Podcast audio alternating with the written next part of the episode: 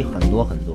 对，我还听说收购奶奶粉的盒子或者是罐子，对，据说还有某个据点就在那儿装奶粉，就好多就是村里的大妈一块儿，可能还有记者去去那儿采访，拍了几张照片，然后当时也是有一个挺轰动的事儿吧。可能寄出还都是在美国寄出的，就是重新把这个货再运回来，再卖到中国去。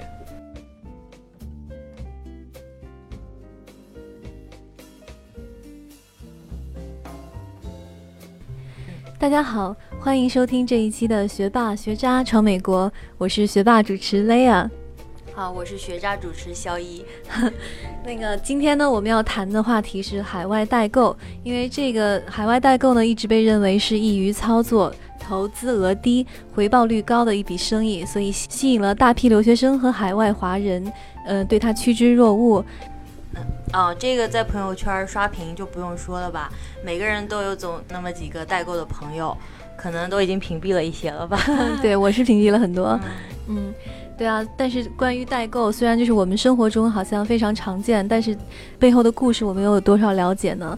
所以今天我们就有幸请到了两位在洛杉矶的代购小伙伴来给我们介绍一下代购背后那些的事儿。对，那让那个我们的嘉宾介绍一下自己吧。大家好，我叫 Sam。大家好，我叫 Sarah。嗯，对，为什么洛杉矶代购这么多？我们选了这两位呢？对啊，为什么？第一个呢，是因为他们是我的朋友，当然了，这个需要一点人脉啊。第二个呢，是因为他们都是非常耿直的，我相信请他们两位来呢，能告诉我们很多真相，很多关于代购你们所要观众所要想听到的事情。哎，先问一下，这个耿直体现在哪里？呃，他们 Sam 呢是一个东北 boy，所以说说话非常的耿直啊，可能都会有爆粗口什么，但是我觉得他特别直接吧，就是当然了也会很搞笑，所以我觉得我很 enjoy 就是跟他聊天的过程。而且他们这种耿耿直的性格，可可能也带入了他们的生意上，就是做代购的这个过程中，对吧？的确是这样，对。哎，呃，Sam，我很好奇，你现在做代购多少年了？然后主要卖一些什么东西？又是为什么就走上代购这这条路的呢？做代购差不多四五年吧。嗯，卖产品很多啊，只只要呃买家想买的，嗯，都帮着买。如果买家不想买的话，平时自己做的衣服啊、鞋啊、包啊，就是只要生活的必需品。嗯，有没有什么？奶粉啊，保健品啊，因为这些是我回国的时候经常有朋友要托我带的。呃，这个之前做过，因为有朋友要，嗯，也有呃这个买家要买，但是如果说没有买家会特意过来问这个产品的话，我们不会平时做这个奶粉，因为感觉利润太呃太少了。然后之前有段时间这个奶粉这个呃被扣啊关税啊也挺麻烦的，所以说就是。没有做这个奶粉这一项。嗯，哎呀，对啊，说到这个奶粉被扣，我还真的是有这么一段经历。就当时我有个朋友在国内，让我给给托我，呃，给买一大箱奶粉吧。然后我就兴冲冲给他买了，也当然是帮朋友这个忙，什么钱都没收，就寄回去。结果被扣了大概两三个月吧，小孩直接就断粮了。我当时特别不好意思，但是我也做不了什么。对，你说这个。就是扣这么久，这个代购是最严重的一个问题，因为这个中国的买家他不了解这个国际快递进入中国海关之后是一种什么样的流程，他们认为这个代购便宜，然后速度还要快。当当然正常速度的时候，大概都是两个星期到三个星期，这是很多买家和和卖家都喜欢发生的事情，对不对？但是呢，难免不了海关抽查呀。丢失包裹呀，对吧？嗯，就会导致他晚到，或者是就是被扣三呃两三个月，就是很久很久。嗯，但是有一些买家他就很不理解，然后就是各种找你麻烦。对，把这种事迁迁怒在你们身上，对吗？嗯。然后我还听说比较有恶劣的情况，就是那种海关有。有那个混啊，叫什么狸猫换太子，把那个他们的假货放在包裹里调换，有有这种事情吗？还是这种是一种都市传说？这种事情我还真没有听说过，是但是估计就是个都市传说。那 就算今天是一个谣言粉碎好了。对，是的。对，因为我之前是看到说有有的有的那个国内的朋友在海外代购很贵的奢侈品包包什么的，然后收到以后是一个假的，然后据说是在海关时候被调货的，这个听了以后也觉得蛮可怕的。但我觉得这个可能性也比较少，就是他凭什么就开那一个包换那一样东西啊？对，他可能有各种值钱的东西。对，可能是都市传说，所以大家以后不要相信这种不要相信这种 道听途说的东西。嗯，对。那对关于代购呢，其实我经常很羡慕你们的，就是看起来你们卖东西赚那么多钱，那你们肯定能买到很便宜的东西吧？就是你们卖那些包包啊什么，都是在哪里买的？我也想去买。对。这个你说我们赚很多钱，可能也是道听途说，好吧？因为假如说就是头几年的话还好，这几年代购越来越多，尤其是在这个洛杉矶这个地区，嗯，我感觉真是太多了。就是可能是做淘宝的代购没有那么多，但是做微信上的代购特别特别多。所以说，呃，卖家一多了，它自然它这个利润会降到很低很低。嗯，原来是这样，对。那有哪些恶性竞争？比如说你们碰到的这种，可以跟我们聊一聊吗？太多了啊，就是不管什么产呃产品，嗯，一个商品，你卖五十，他就能卖三十；你你你你卖三十了，他就敢卖二十，最后直到这个产品做不下去。简直是一个恶性恶性循环。对这个做不下去呢，肯定是有一个人做不下去，并不是说两个人都做不下去。就比如说他最后他给出的价是二十五，我不可能再比他就是比二十五还低了，所以说我就不做了。嗯，但是他是靠拼一个那个数量来来提高他的那个营业额，是吗？哇，那代购行业中有哪些哪些东西利润比较高呢？呃。这个也是看看东西，比比如说有一个商品，就是说是这个大型百货里面也好，大型超市里面的商品也好，就是它是不固定打折的，在美国的都知道，对吧？嗯，就是它一段时间打折，一段时间它不打折。但是如果说你在打折的时候，你囤了很多货，这个时候你就肯定是你的利润是很大的。但是，假如说你是在它不打折的时候，有客人、有买家向你过来买的话，可能你报完这个价之后，他也不会有想买的欲望。所以说，这个利润也是靠，也是看这个美国这边的商场的活动。嗯嗯嗯，就比呃，就比如说那些节日啊，一呃那个像感恩节啊、圣诞节什么的，估计折扣会非常好吧？那个那段时间囤货囤的会比较多。对，特别好，但是站牌站不起啊。当然，肯定有一些代购，他会是为了，呃，利润去排很长的队。嗯，但是我那段时间是选择是，就是稍微休息一，就是稍微休息一下，就是能能买到的尽量去买，但是我不会花两个小时去站一个牌，然后去做这个。我觉得这个和利润它这个比例有点失调了。啊，对对对。这个好像感觉很划不来，自己花了那么多的精力，对，花了那么多力气，可能抢到了别的代购也都抢到了那种感觉。对对对。嗯嗯。那你刚才提有提到你在淘宝和微信上都在做这个生意，那能不能对比一下，就是淘宝和微信这两个平台的那个利弊呢？嗯。因因为我自己有过从。淘宝上购物也有过从微信上购物，在在我看来，就淘宝的店主可能更难做一点，因为他们要去维护这个店，可能要去雇一些人来设计这个网网页什么的，就是请人来做售后。但是微信呢，看似很简单，你每天发图就好了。但是微信对于买家来说，我的感觉就是有一种诚信危机，就是有时候我说我要买这个东西，然后钱打给他了，我并不知道他会不会把这个东西寄给我，或者会不会寄真货给我，因为是没有一个一个监管部门来管这个的，所以我不知道就这两个平台从这个这些角度上对比下来有什么利弊。对，呃，谈到这两个平台上的利弊呢，今天过来一个是就是就是录制一个节目，第二个也就是说是借这个节目。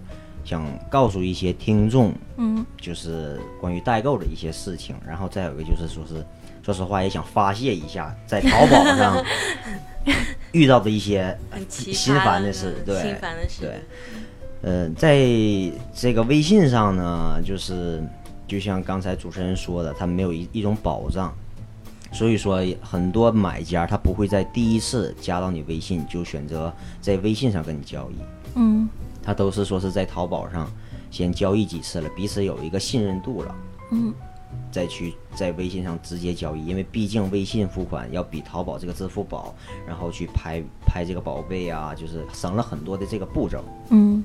当然，对我们卖家也有很多好处，就比如说，像刚才所谈到这个问题，这个货物被海关扣押、被抽查两三个月，碰到这种客人很理解的话，那当然是很好沟通。如果说碰到那种客人不理解你的话，你在淘宝上处理和在微信上处理完完全全是两个处理的方法。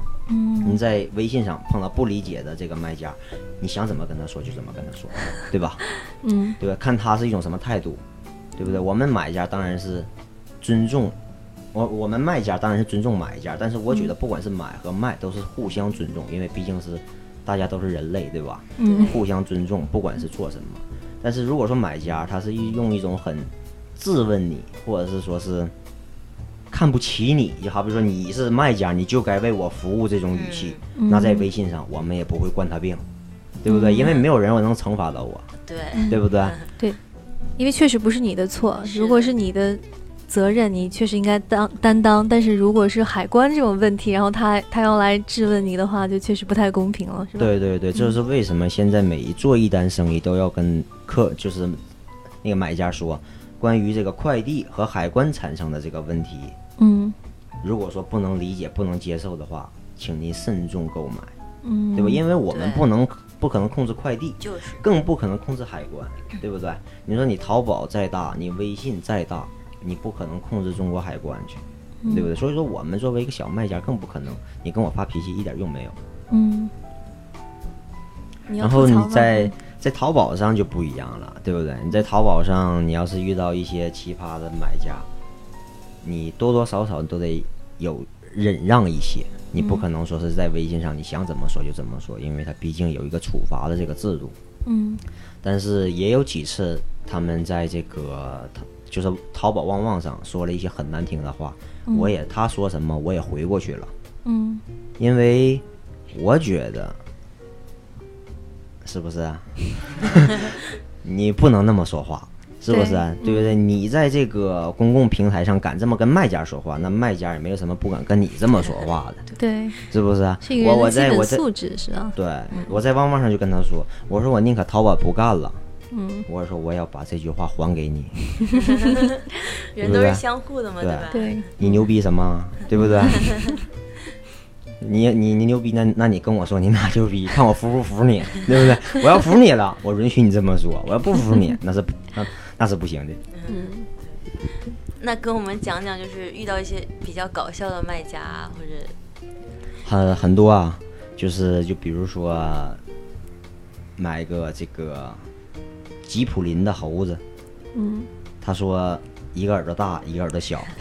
我说亲，我的一一我的耳朵也是一个大一个小，对不对？人类也不可能说长成两个一模一样的耳朵。这而且呢，这是厂家的问题，我们只是一个代购，对不对？对关于产品这个质量，你跟我说不着，对不对？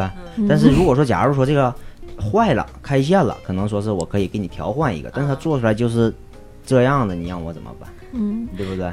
对这个猴子我太清楚了，我也买过他们家的包，就毛茸茸那个小猴子嘛，你怎么能注意到它耳朵大耳朵小？我从来都没有考虑过这个问题。对啊，所以说这就是属于吹毛求求疵。疵对我不太说成语，但是这个成语我是经常用记忆犹记忆犹新，就太熟了，对，因为就很多买家太挑剔了。就是假如说这个，我们都是讲道理嘛，做生意也是需要讲道理。假如说你这个质量真是不行，开线了不能正常使用，是吧？我们肯定会给你换，给你退。但是你说这一个耳朵 几毫米的一个东西，你跟我比较，那你说是不是这个就不行了？嗯然后还有头一段时间遇到的一个买家，一个男人，嗯不知道是给他妈还是给他媳妇儿买了六条内裤。他回家之后拆开包装，把这六条内裤叠在一起比大小。太变态了。他说呢，其中一条比另外五条大。呃，你们给我气的。我说那实在不行，你那条大的你就穿在裤子外面。我说我说不不用说，就是这个内裤是 CK 内裤对吧？嗯，一百多块钱，六条。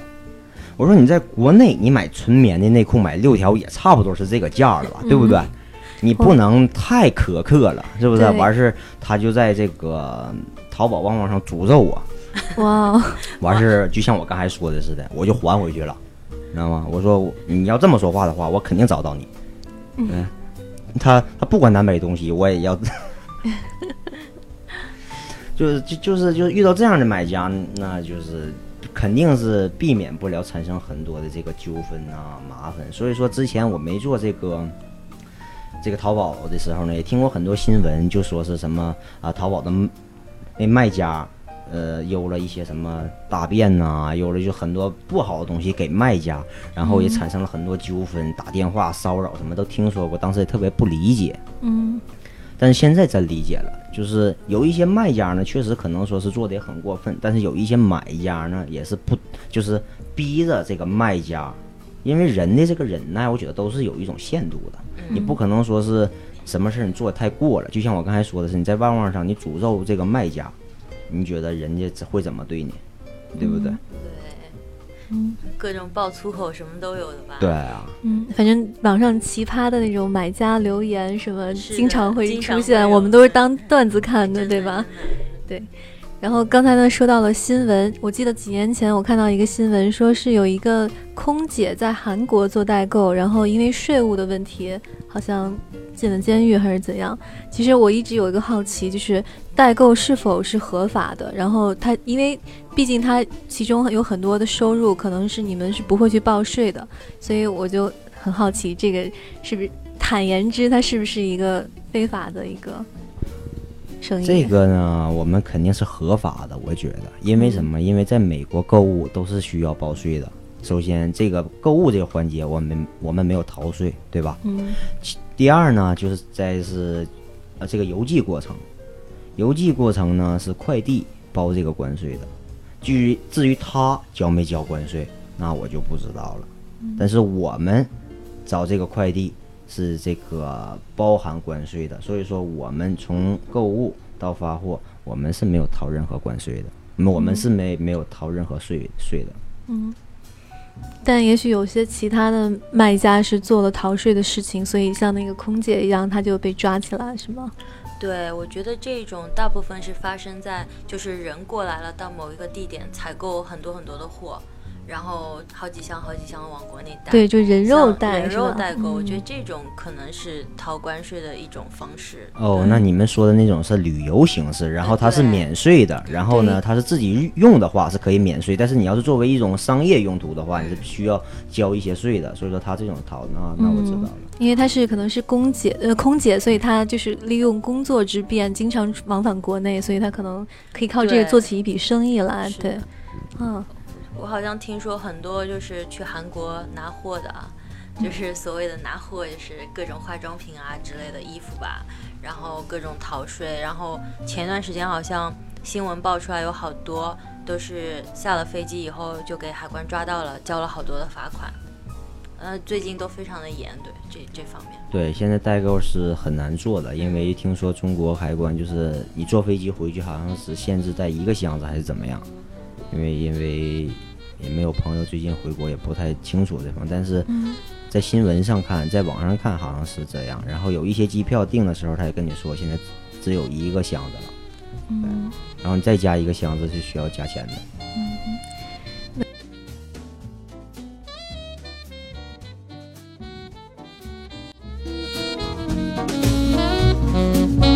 你想了解一个真实的美国职场吗？你想聆听在美华人打拼的心路历程吗？你想洞悉来自行业最前沿的资讯和视角吗？科技、金融、创业、娱乐，来自美国各行各业的职场话题，我们帮你一网打尽。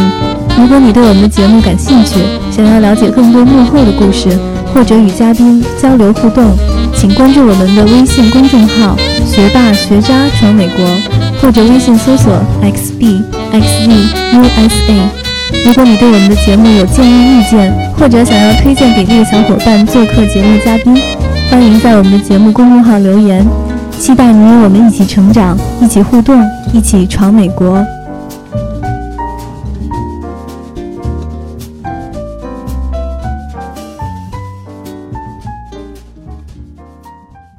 化妆品代购，我我在网上听到一种传闻，就说其实很多做化妆品的代购一开始卖的是真货，但是卖到一定阶段之后，会有一些神秘组织找他们，然后给他们提供其他的货，就是看起来跟正品一模一样，但事实上是假货，然后他们就就是正品和假货掺着卖，甚至。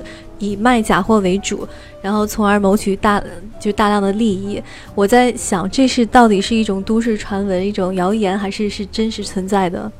这个肯定是有一些卖家是这么做的，因为因为就是在我的做淘宝这段期间，有很多就是不明的一些商家吧，就是直接过来找我，就是你要不要某个品牌某个品牌的什么产品？嗯。就是说我，然后我问他，我说你的货在什么地方？他告诉我在中国。说这种的话，他不可能说是他他是真货，肯定是假货的。但是呢，如果说有一些卖家，他为了利润大，对吧？他不介意，对吧？因为确实他不会因为就好比说是这个包包，它也不是说是 LV 或者是 Prada 什么品牌的，只是一些很便宜的品牌，什么吉普林啊、Coach 这种，在国内相当很便宜了，现在对不对？他没有必要去拿这个包去。有关部门去验个真假，但是这些高仿的货呢，他又做的特别真，所以说我觉得他们是看不出来的。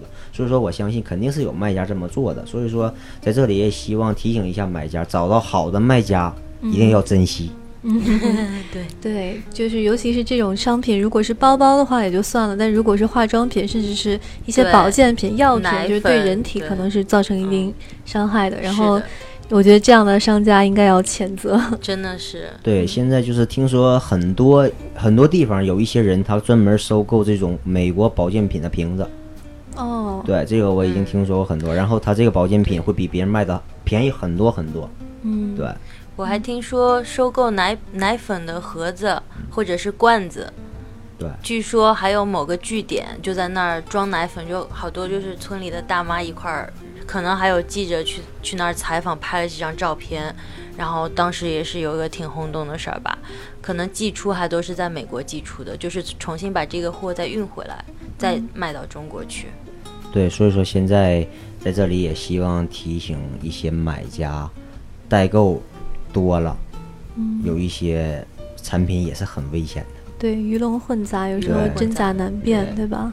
因为买家选择代购，也就是一个是为了便宜，一个是为了一些食品的这个安全，对不对？因为你说这个奶粉有什么好运的？它就是为了一个安全。但是被现在一些代购这个卖家弄的，这确实是比中国奶粉还不安全。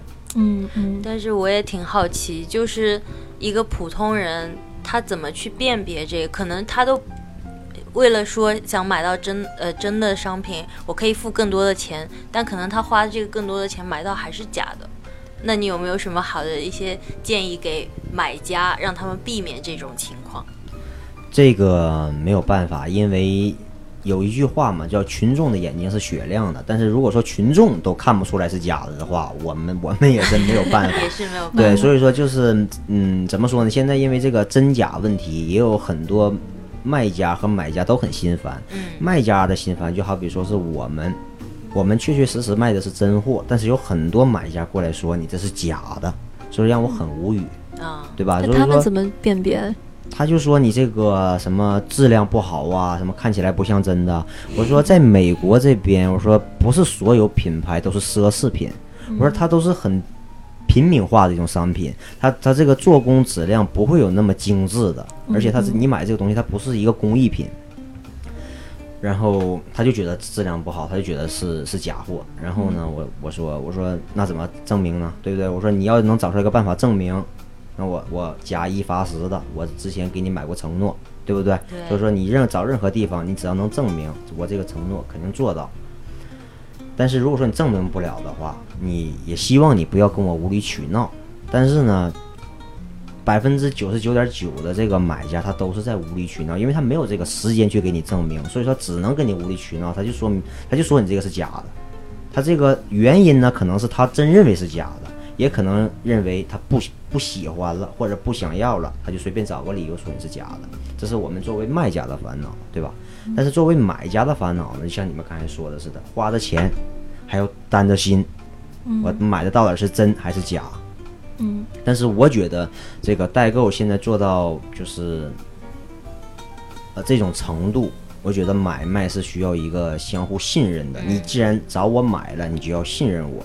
然后通过几回，如果说你真觉得我们是卖真货的话，还是那句话，一定要珍惜这个好卖家，因为现在毕竟不是所有的卖家都是做到百分百正品。对，嗯对，这个特别难得。所以也就是为什么我们这个正义的电台要请你们两个正义的过来。对，到什么状态了？就有多少颗皇冠啊，或者有多少颗星星？嗯，现在是两个冠，两个金冠吗？不是金冠，是那种蓝色的皇冠。哦，那也很不容易了，两个皇冠。但是我经常会看到那种金的冠，所以我就想说，这个可能刷单刷的是不是有刷单那种状态？因为我觉得像金的那种皇冠特别难拿，特别能。对，要不要有多少时间、多少货货品的那个流通才能达到？对，这个是如果说是代购还是金冠的话，可能是他之前是做别的这个产品的，也有可能他是靠一某一种产品他去刷的这个量，比如说是啊这个化妆品呐，就是等等等等，就是它利润非常小啊，对，他是一直刷这一样东西。就化妆品那个。买卖的次数会比较频繁，因为这个需求量比较大，但是利润是比较小的。对，这个需需求量大是一个，然后在美国买化妆品，它都是有赠送这个小样的，所以说他卖他卖他自己买的这个是一笔交易，然后他去卖这个他赠对他得到这个小样是另外几笔交易，因为这个小样它不单纯是一种，有几种，它是都它都是分开卖的。所以说，他可能是这在这个大型商场买这一单，他在淘宝上会形成三到四个这个产品的链接。所以说，他可能是对。嗯，其实你说的这个，我对这个东西还有一点点的了解，因为很多年前，在我还是学生的时候，我在国内有朋友的朋友托我在这边帮他买三十瓶倩碧黄油，然后我说为什么要从商场里买？就是。这么贵，然后而且还要 还要交税，就是我是在加州嘛，所以要交税的。我说你为什么不托人在一些免税州来买？然后他说，因为现在你去的那个商场梅西，他们要赠送小样，就是大概赠送七个小样，然后他他靠卖这些小样都能收回很多很多的钱，就这个让我很诧异。我当时就觉得你这样能赚到钱吗？但是事实上就是大概我在我去年回上海的时候，我听说这个人已经。靠卖化妆品在上海买了两三套房子了，在上海买两三套。对，然后我当时真的很后悔，没有没有跟他一起代购大军吗？对啊，对啊，嗯，的确是很多早期做的人都赚了不少钱。我我记得你之前看到另外一篇报道，好像纽约好像有个女孩都在曼哈顿买买了豪宅，对，豪宅啊。她是，但是但是我。坊间传说哦，都是坊间传说。说他是那个靠代购 Tiffany，就是奢侈品牌，然后赚了很多很多的钱，然后他到最后就是都都成了 Tiffany 的金牌，他大概 VIP 买家，就是他能拿到七折的 Tiffany 产品。然后，因为因为像这些这些奢侈品呢，在国内大概有百分之十八的税，增值税还是什么的，然后所以它可以在国内只要比国内专柜卖的稍微低一点，但是比它在美国从专专柜拿的那那个价格是高很多，所以它靠这个大概赚钱非常的容易。然后我甚至听说，就是他，呃，他自己结婚去买了一套那个 Vera Wang 的。婚纱就薇嗯薇王薇薇对对的婚纱，在国内真的非常非常贵。然后那个婚纱大大概是八千美金买的，在但在国内可能卖了八万这样，我不知道，就卖的很很高。就是他穿他买了婚纱，穿了它结了婚，然后又转手二手卖掉以更高的价格。哇，果然是个生意人啊！对，反正就就这样的故事，我们听了很多很多，然后真的非常好好奇，就是代购的背后到底是不是真的有这么大的利润？然后是不是代购的小伙伴们真的真的能赚这么多钱，能赚出一个豪宅的钱来，在上海、在纽约来买房？呃，头头几年的话，那一定会的。头几年代购也少，就不用说呃代购，就可能头几呃相对头几年来比的话，在美国中国人都没有现在这么多，所以说代购肯定是要比现在少很多很多。啊，所以说代购一少了的话，那肯定它是就就是利润，他他自己卖多少钱，他就是想卖多少钱，他他就是多少钱。我想卖五百，他就是五百，没有人会比你五百低。现在的问题就是说是我卖五百，有人卖四百，我卖四百了，有别人卖三百，所以说这就是为什么之前会比现在要好做很多。嗯，就说之前这样的传闻有可能都是真的，但是现在的话，基本很难再出现这样的情况了，对，很难了。所以，在美国这一块代购到底是谁在做？是哪一个年龄层次的？还有他们具体是做哪一块儿？是都是什么都做呢？还是有的人卖奶粉，有人卖包包，有人卖衣服？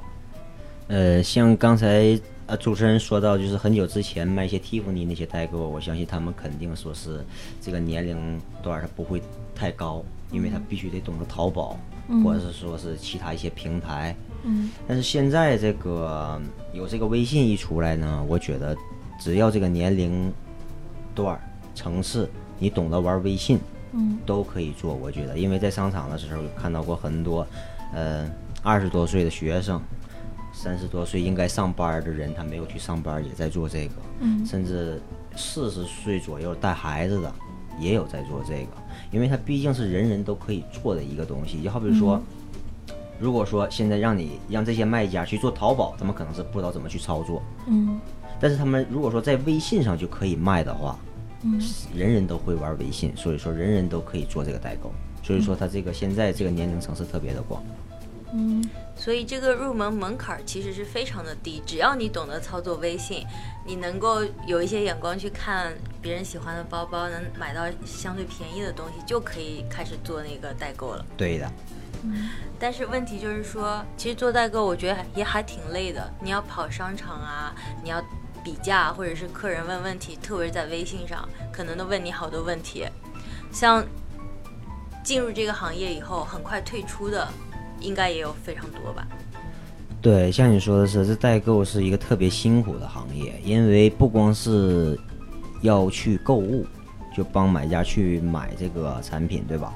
然后回来你还需要打包。打完包了之后，你还要去发货，这三个环节缺一不可。所以说，这个行业其实是特别辛苦的一个行业。这是为什么？就是在刚刚也说到这个，就是有，呃，当我遇到一些买家不是很理解，然后说话有这些不好听的地方，我们其实也不是说是。故意的，只是因为我们心里头也有一些很多不平衡的地方，就像刚才提到这个内裤，六条内裤一共一百多块钱，我赚你可能也就个二十块钱人民币，嗯，然后你来这么对我的话，我我要赚你二百，赚你两千的话，我可以忍你，赚你二十，我没有必要忍你，对吧？对。对，所以说就是，嗯，现在这个代购确实是很不好做，然后有很多人就像你说的似的，这种进来了，然后。天天发，天天发，因为他的朋友圈人很少，所以说他形成不了几单，所以说他做的工作可能是跟我们这些就是做好几年的这个工作是一模一样的，天天出去跑，开车，然后，呃，这个看啊，就是拍照啊，然后发朋友圈，他一样工作他没有少做，但是他反过来他没有得到相应的回报，就好比如说是几天才能形成一单，所以说他觉得没有这太大的利润去吸引他，嗯。那你说代购中这么多环节，你觉得最辛苦的环节是哪一个？都挺辛苦，都挺辛苦的。嗯，因为什么呢？因为，呃，先第一个环节先是买货嘛，对吧？买货你要一家一家的走，嗯，然后就不用说别的，你不可能说是你买一样东西，然后回到车里，你你把它放下，嗯，你肯定要一直用手拎着它，对吧？嗯，你买一买，买一买。我们平时逛街，如果说不做这行的话，可能觉得没有多沉。但是我们代购这个行业存在囤货，嗯，所以说，在一个店里就需要买好几袋子出来，嗯，所以说一般都是我们拿个小推车，才能缓解一些这个辛苦的程度，嗯，然后再说这个打包，打包其实是。更麻烦的一件事情，因为你要保证这个商商品在运输途中不受到损坏。嗯，这个呢，当然也是为了这个买家的利益，同时也保护我们自己的这个利益。因为损坏的过程，损坏了的话，我们也很麻烦。所以说打包是一个非最重要的一个环节。嗯嗯，就是要去找经验。第一次这个产品，就比如说易坏的这种产品，你这么包装它坏掉了。嗯第二次你就要找另一种方法去这个打包，然后打完包了去发货，发货也是很麻烦，因为你要把所有打包好的货抬到车上，开到快递，然后再从快递把货卸下来，然后现在有很多快递呢还不允许你这个在家打包好，因为他要知道你里面放的是什么东西，所以说你要在现场去把这个每一样货放在箱子里，在快递呢人又多。你要同要看住自己的商品的同时，还要去考虑怎么样哪一箱放哪个商品，因为它这个东西是不能混邮的。这个东西它可能是它的渠道也不一样嘛，比如说奶粉可能是你要是单独装，你不能把奶粉和衣服混装，所以说每一个环节都是挺重要，也挺辛苦的。嗯对，我还知道有很多奇葩的那个客户啊，他问你各种问，就说，哎，我老公是这个 size 的，就他是多多高多胖，他能穿这个吗？到底是 M 号还是 L 号还是 XL 号？所以我觉得就是前期都要做非常多的工作，更别说就后期了。可能别人问了好多个问题都不会买，那么你这一个小时就花出去了，根本就时间上就根本就收不回来。对，然后偶尔也会碰到一些这个买家特别不理解你，当他问我三四次、四五次之后，就不是说同一天问四个问题、五个问题，就在不同的时间段，比如说这个月他分这四个星期，这四个星期每一天，嗯就是这一个星期内。某几天他都会问我几个问题，到最后他一样商品都没有买，然后我就会把他拉黑。不是拉黑，就 就是也不是刻意的吧，就是本能的一个反应，不想去回答他的问题，对对不对？就是就是就是做生意也好，交朋友也好，都会遇到这样的一个人。这个一个反应，所以说呢，当你不去回答他的问题了之后，他会他还会很奇怪的问你，你为什么不回答我问题呢？然后我就很无语，你说回答他吧，浪费自己的时间；不回答他吧，也确实说是，因为我们毕竟就是做这个行业的，回答问题也算是这个职这个工作吧，也算是这个行业的一啊一种工作。所以说呢，就有的时候也是看自己心情，这只是在 微信上，嗯在淘宝上当然是需要就是有有问必答的这种，对。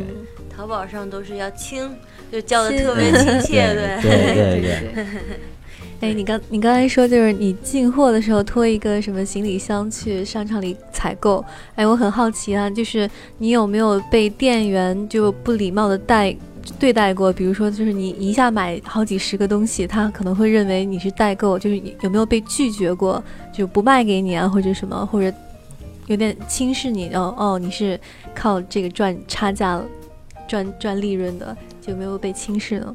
有过，但是次数不是很多，因为这个我总觉得这个，呃，是一还是一个人的素质吧。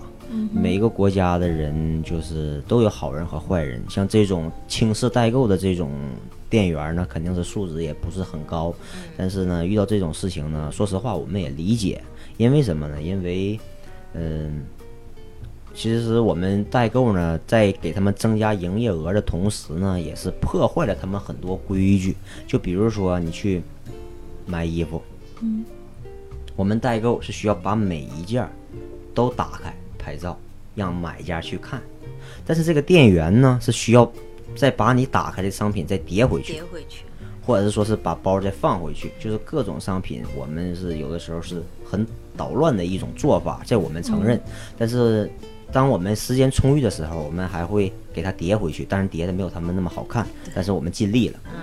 但没时间的时候呢，那那就是不是啊？那就 走人了。对对对对，就是弄得很乱，所以说这可能是他们对我们有一些看法的地方。对，那他们里面有没有很喜欢你的？就是经哦，你经常来我这儿做生意，然后我给你一个 VIP 价格，这样你以后可以以更低的价格去拿一些东西。这个是没有的，因为我们在美国都是代购品牌的商品，这个品牌的商品都是根据这个品牌的活动来给我们优惠，并不代表我我今天买你三十个包，你就能给我七折，给别人七五折，这个是不是不存在的？对，但是买的多也有一些店员他会很开心。见到你像见到亲人一样，对，就是分两个极端，有些看到你就烦，有些看到你就亲的要命，对。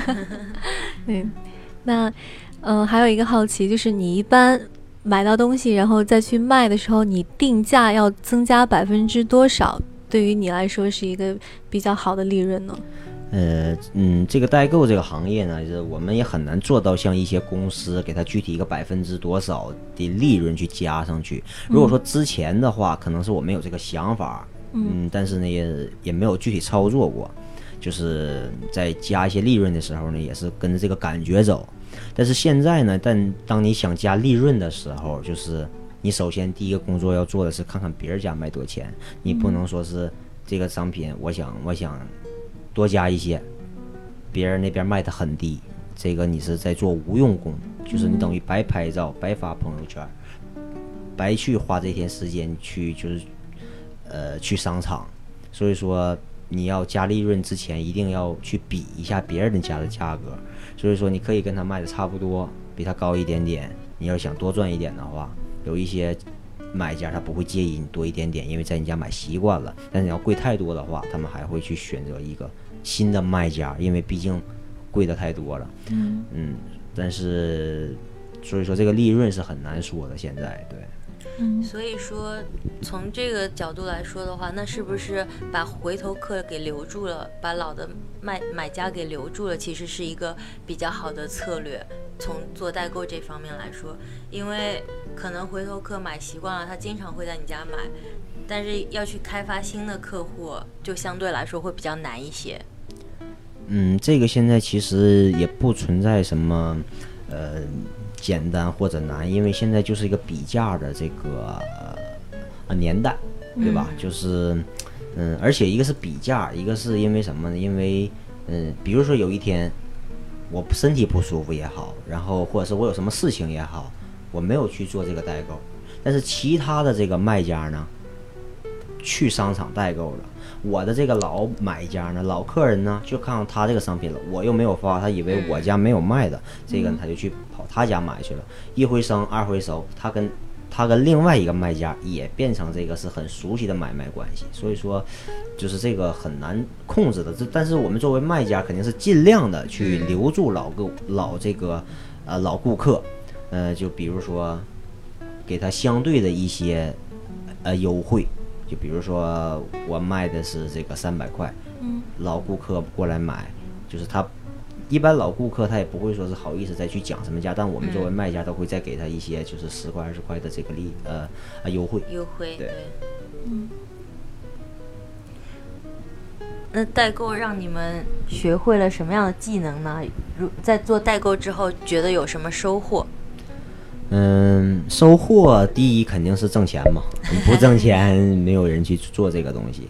第二个呢，就是可能是作为在美国生活的这个，确实是锻炼了很多口语。因为像你像刚才我们提到的，有一些店员见到我们很开心，我们需要就是呃聊几句，对不对？有一些店员跟你不开心，朝你发脾气，那我呢，我不知道其他的卖家，我呢又是一个。不太喜欢看别人脸色的，我是来买东西，我为什么要看你脸色，对吧？嗯，所以说就是也会存在一些开心的和不开心的，这用英语上的一些交流，所以说这可能是锻炼口语，这是第二个收获。第三个收获呢，可能就是说是跟中国的这个买家客人，全国天南地北的，就交了一些朋友。这是实话，对，呃，交呃，形成了一些仇家，也交交了一些朋友，然后也锻炼了忍耐力，是吧？对，哎呀，这个忍耐力是锻炼了很多很多。啊，哎，其实今天 Sarah 一直没说话，你有没有什么就是代购的心得跟大家分享？因为作为女孩嘛，一般都比较喜欢逛街，嗯，最开始我我是做这个是因为就是自己喜欢逛，嗯，然后看什么东西都想自己留下，就那种，然后对，就是就这样一点一点做起代购，然后但是现在就是一逛街就烦，不像以前就特别喜欢逛街，嗯。然后就是挺多买家就是像刚才主持人说到的那种，就是问你尺寸，问你我男朋友多高，然后多胖，你给推荐一个，嗯。然后我给推荐 M 了，这是以我的经验，然后他说 M 能小不？就这种，就是给你反反复复的问你，然后所以给你弄的就是你自己不知道该怎么那个，但是以我经验就是。就现在吧，就是比如说一百个人，我可能有一两个推荐错了，哦，其他就大部分准确率还是蛮准确高的，率非常的高，百分之九十八。对对 最，开始不行，一点一点被他们磨出来的。啊嗯嗯，这个也是一个技能啊。对。听完，我觉得我也应该去做代购，这样的话让我自己少少花钱去逛街，少去买点东西。没有了，等你等你代购起来了，你哪样东西都想自己留一个，嗯就 是看哪个都好，哎，好便宜啊，然后一堆好多。嗯，不是那再问一下，什么样的人比较适合做代购？如果有一些在这边的留学生啊，或者是啊、工作的人，就是有额外的那种时间想做代购的，有一些什么样的经验可以分享给他们？这个问题呢，刚才也说的大同小异。这个做代购，什么样的人只要会玩微信，他都可以做，但是前提是你要有一颗忍耐的心，因为毕竟这个也是算一个服务的行业，嗯，对吧？这个嗯你一定要有耐心，因为你不是针对一两个客人，你针对多了一百个、一千个这种什么样的客人都会遇到。什么什么样性格的人，什么样脾气的人都会遇到，所以说我觉得这个耐心和忍耐力一定是要具备的。我我有个好奇想问你，就是你做了这么久的代购，有没有什么时候是你赔钱的，然后就是给你造成了一些损失的故事？嗯，这个做时间久了肯定会有的，就比如说，嗯，因为大家也都知道，快递它只是说是一箱，比如说这个件儿丢了，这个货丢了，它只是一箱，它赔你几百块。嗯当时我们囤货发的一箱里货很多，远远超于几百块，甚至是几千块，因为里美金对美金，嗯因为里边的这个牌子，比如说香奈儿的化妆品啊什么的，就是有很多，所以说这一箱子呢，就是也能值几千块了。但是呢，这个时候呢，快递就出现了一些问题，也不知道是被海关扣了，还是说是这个货真的丢了。嗯就是有那么几箱货，就是我们损失掉了，因为我们在这个货的价值上就是几几千块，然后他、嗯我们知道就是呃呃就拿回来赔偿是几百块，对。嗯，对，几千块美金其实是上万人民币的那个损失，其实也蛮惨重的。对啊，那如就是为了避免这样的这样的那个事情再发生，你们有有没有就是在之后快递的过程中，就多买一些保险或者什么，通过什么方法来保护自己呢？嗯这种事情呢，就是我始终认为，做每个行业都有每个行业的风险。我觉得这个就是我们这个行业的风险。如果说你每一箱、你每一个包裹你都去买保险的话，你不会挣钱的。嗯，对，所以说我就是我们这种事情，对这种事情发生的几率肯定还是很小的嘛，嗯对不对？也可能是有成千上百个包裹才可能是才发现才发生这么几个这种嗯，事情，所以说我们只能说是就是就有概，这是就是小概率事件，如果发生了，也就也就没有办法就随，就是要坦然面对。对对可能就是既然做生意就要承担一切，就是你有赚钱的时候就有赔就有赔钱的时候钱的时候。这是肯定的。对，这这是赔钱多的地方。当然小小的地方也有很多，就比如说这个呃买一个商品，买家买一个商品，这个商品呢其实是价值很小的一种商品，但是呢他是找各种理由他就想退货，退货呢他还要我们来承担这个来回的运费。嗯，这个商品本来就不值多少钱，然后呢，我们再加上这个来回的运费，所以说我们就倒不如你把商品留下，我也给你退这个钱。哦，那就等于说是白送了，还贴了对，运费。因为没有办法，就是还是那句话，如果在微信上的话，我肯定不会说是这样的，对不对？但是淘宝上的话，什么事情只要淘宝一介入的话，很多事情是不讲道理的。啊，直接就是买家比较有理。对对对，就好比说是在淘宝上，买家骂人没有什么太大关系，只不过是给你个警告。但是我们卖家的话，又给你什么扣分儿，又给你什么警告，又严重了又给你封店，什么很多很多这种不公平的。其实是挺不公平的。对对对，所以说就是，所以说我还是认为就是。还有很多就是像主持人刚才说的似的，有利也有弊的地方。但是我们既然做这行，就什么事情都要去面对。嗯，就是它背后总是要反映出来一些社会现象的，就是为什么现在人们这么不愿意买本国的东西，一定要去这么辛苦承担这么多的风险，呃，这么多的担心，去从国外去找人买代去代购这些商品。你们觉得就是在你们看来，这是有一些什么样的背后的社会的现象在在里面呢？这个呢，嗯，还是用刚才的一句话，这个群众的眼睛都是雪亮的，因为在中国，大家都是在中国生活过，中国的产品也好，食品也好，都是怎么说经不起考验的。这是说实话，因为我是中国人，我希望中国的产品和食品要好过其他国家，但是它是它不这个不是事实，我只能按事实说话，对吧？嗯。嗯，确实，就好比说之前就是自己也本身用过很多的这个中国的商品，价钱倒不比国外的便宜，但是它用几天它就坏掉了，就是这是为什么中国人还要就是用花费这么多的时间，然后就可能是这个代购还要比这个。呃，就是国产的牌子要贵一些，还要过来买，这是最主要的一个原因，我觉得。嗯所以还是希望就是国内整个，包括食品安全啊，然后包括，呃，在那个商品的质量上都有所赶超吧，就是越做越好。那么这样就有更多的人来支持国国货。对对对，现在我觉得这个中国的这个海关政策，它就是变一种方法来让我们中国人，就是尽量的去买自己国家的货。对嗯但是呢，就是它肯定会起到一些作用，但这个不是最主要的一个，对，最它不是最主要的一个方法去改变让我们中国人去买我们自己国家的货物。对嗯嗯，最主要的事情还是需要把自己的这个商产品做好对对对。对对对，而不是以那个利益为唯一或者第一的目的。对，是就是是还是作为商家，对还是要负责任。可能海关的做法也是一个治标不治本的做法，对要从根本上改变比较重要。可能这个呈现社会还是任重道远，任重道远。但是希望早一天快点到来。对对，嗯，好，今天非常感谢 Sam 和 Sarah 来这里分享他们的代购的经历和故事，然后也希望就是如果听众朋友在认识一些好的代购卖家，也要珍惜他们。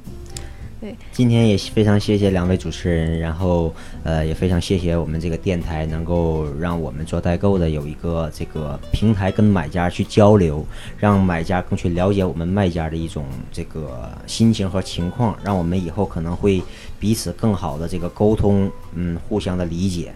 嗯嗯，嗯，对，那这一期就是我们的学霸学渣闯美国。如果小伙伴想要问 Sarah 和 Sam 呃 Sam 一些问题的话，可以在我们后台留言。嗯嗯，现在我们也成立了自己的官方微信群，然后大家只要扫描最新一集的那个微信公众文章的呃末尾的二维码，就可以加入到我们这个群里，跟主持人互动，